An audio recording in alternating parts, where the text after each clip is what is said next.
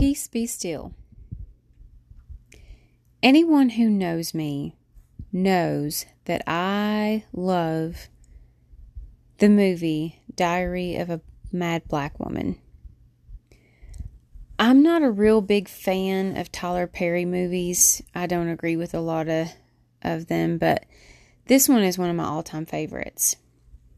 One of the reasons being is because the storyline is amazing, and instead of it seeming like some kind of made up stuff, it feels more real than most movies, like the situations and the attitudes, the conversations, and things like that in the movie seems like something that's that everyday life.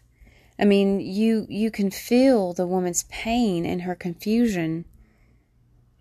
She spent so much of her life just trying to make somebody else happy and in doing so she lost herself. I mean, she spent all this time with this man that treated her pretty much like garbage the whole time that they were together. And then she gets thrown out of her own home. She's completely riddled with fear and humiliation. Her faith is failing. And of course, her defenses are way up. I mean, who wouldn't feel that way, man or woman, after everything that she's gone through? But in one particular part of the movie, um, Helen, the main character in the movie, is with her mom and Madea, and they're they're in the kitchen and they're talking about getting even with someone that's hurt you. And it brought up the question: Have you, have any of you ever taken the opportunity, if or when it arose, to get even with somebody that's wronged you? What compels you to do it or not to do it. Because God makes it very clear in the Bible that revenge is a no no.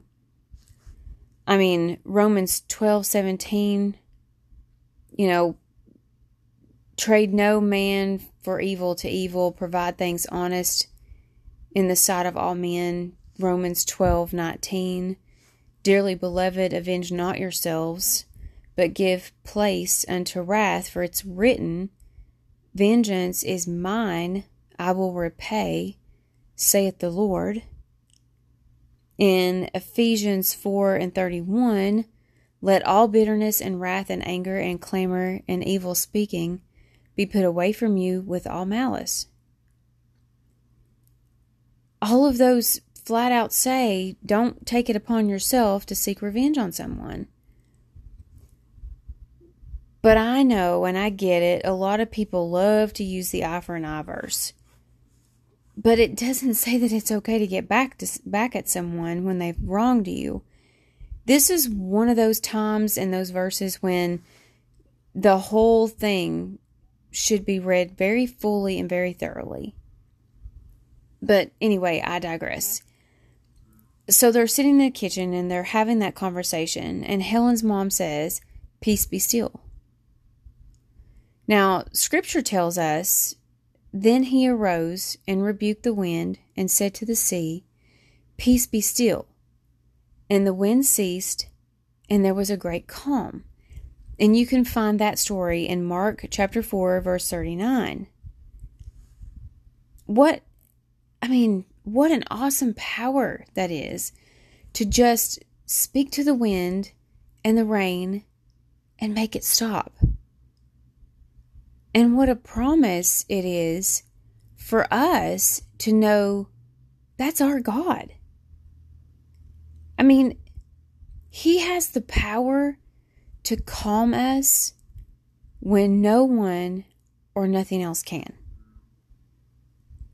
So, in that part of the movie, she's trying to teach Helen about forgiving for yourself, not for the other person. Because most people who are that mean and vindictive are not sorry. They'll never be sorry in most cases. As a matter of fact, a lot of them turn the situation around to make the victim the problem. That is the clear definition of a narcissistic person. And it's honestly, it's the worst kind of pain to try to get through. But with God's help, we can. Things are going to go wrong in our lives. We all know that. Every day is going to be a struggle somehow. But when things go wrong in our lives, I think that one of the things that we typically want more than anything else is peace.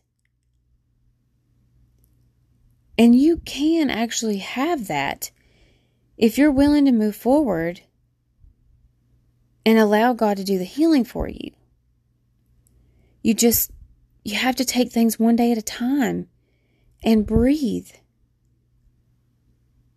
Every day, find something to be thankful for. God is a jealous God, and He wants you to make Him your everything and put no man before Him. And forgive. Forgive them, even when they are not sorry. Forgive them for you, not for anyone else. Because when you choose not to forgive, you're giving the power over to the person that hurt you. Forgive. Because at the end of the day, you're the only one living with it. And who wants to live without peace? In Jeremiah 29, verse 13, it says, And you will seek me and you will find me when you search for me with all of your heart. If your heart is broken and in so many ways you feel like it's beyond repair, you're never going to be able to find God. You have to be willing to put all of the pain, all of the confusion, all of that stuff to the side so that you can search for Him with your whole heart and mind. God is always, always going to be there for us. Don't take revenge. Don't hurt the ones who've hurt you because honestly, even if it feels good in the moment, it will never be enough. And it's never going to truly heal you or take away the pain. Only God can do that. You need to find yourself and seek your peace. It's the kind that only God can give you. Be grateful that you are no longer being put through the wringer. Let God take care of it. You have bigger and better things to look forward to. And I'm going to close with Psalm 46, verse 10. Be still and know that I am God. I will be exalted among the nations. I will be exalted in the earth.